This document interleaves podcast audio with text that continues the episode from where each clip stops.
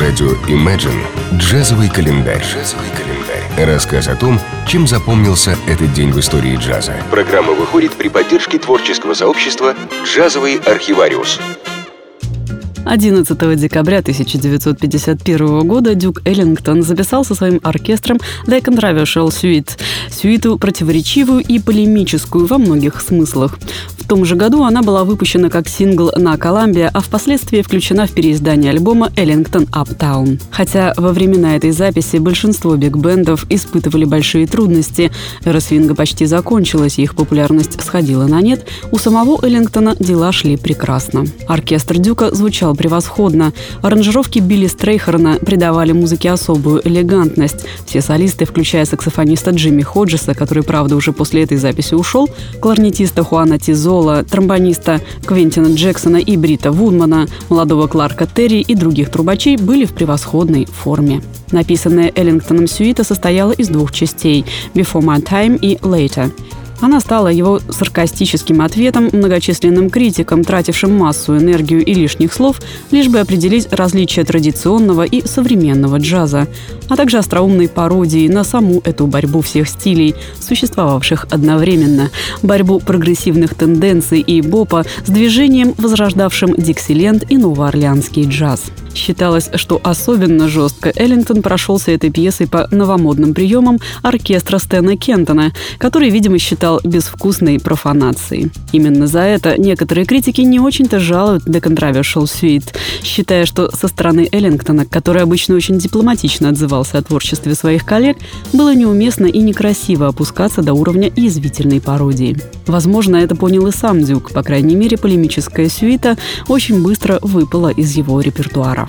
В любом случае, если отбросить весь этическо-исторический контекст, сейчас можно просто наслаждаться изобретательностью и стилистическим юмором этой музыки. Джазовый календарь. Знаменитый кубинский пианист, композитор и бенд-лидер Перес Прада родился 11 декабря 1916 года в городе Маганзасе на Кубе. Перес родился в семье учительницы и журналиста. С ранних лет он обучался игре на фортепиано, а затем освоил орган. На них он играл в местных клубах, а затем стал пианистом и аранжировщиком знаменитой кубинской группы «Сонора Матансера». Он начал экспериментировать со свингом, вдохновляясь гармонически сложной музыкой оркестра Стэна Кентона. В Гаване, однако, не торопились принимать его инновации. Многие музыканты сопротивлялись вторжению джаза в их культуру. В 1947 году Прадо уезжает в Пуэрто-Рико, а потом обосновывается в Мехико, где формирует собственный бенд, фишкой которого было исполнение музыки в стиле мамбо.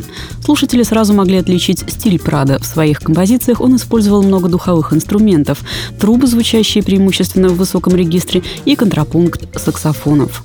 Много гармонических идей он заимствовал из джаза. Перес Прада плодотворно работал вплоть до своей кончины. Музыкант умер 14 сентября 1989 года. Его жизнерадостная музыка до сих пор очень популярна, а его оркестр и ныне существует. Руководит им Перес Прада-младший, сын великолепного маэстро. Джазовый календарь. Выдающийся джазовый пианист Маккой Тайнер родился 11 декабря 1938 года в городе Филадельфии, штат Пенсильвания.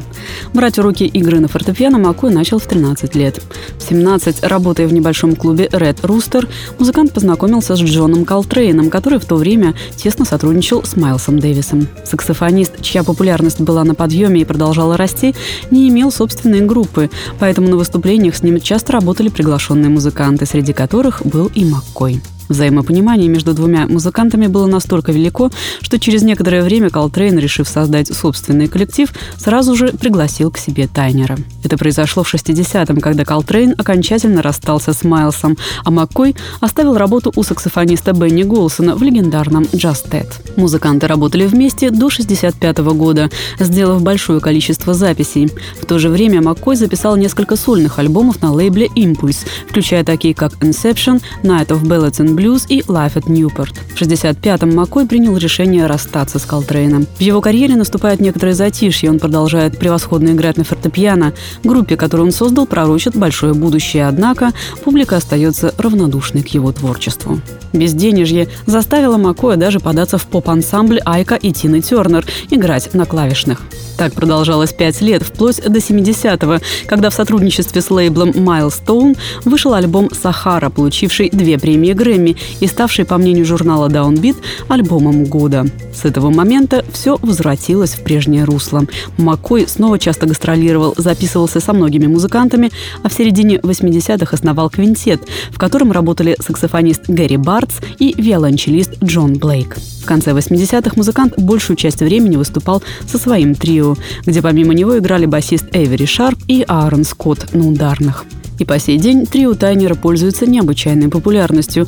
Только теперь на басу играет Джеральд Кеннон, а на барабанах Эрик Гревит. К ансамблю зачастую присоединяется старинный приятель Маккоя, суперсаксофонист Гэри Бартс. Маккой Тайнер до сих пор продолжает выпускать великолепные альбомы и получать статуэтки Грэмми, которых у него уже пять. Джазовый календарь на радио Imagine. Чем запомнился этот день в истории джаза? Читайте на странице творческого сообщества «Джазовый архивариус» ВКонтакте. Послушаем композицию Маккоя Тайнера «Blues on the Corner».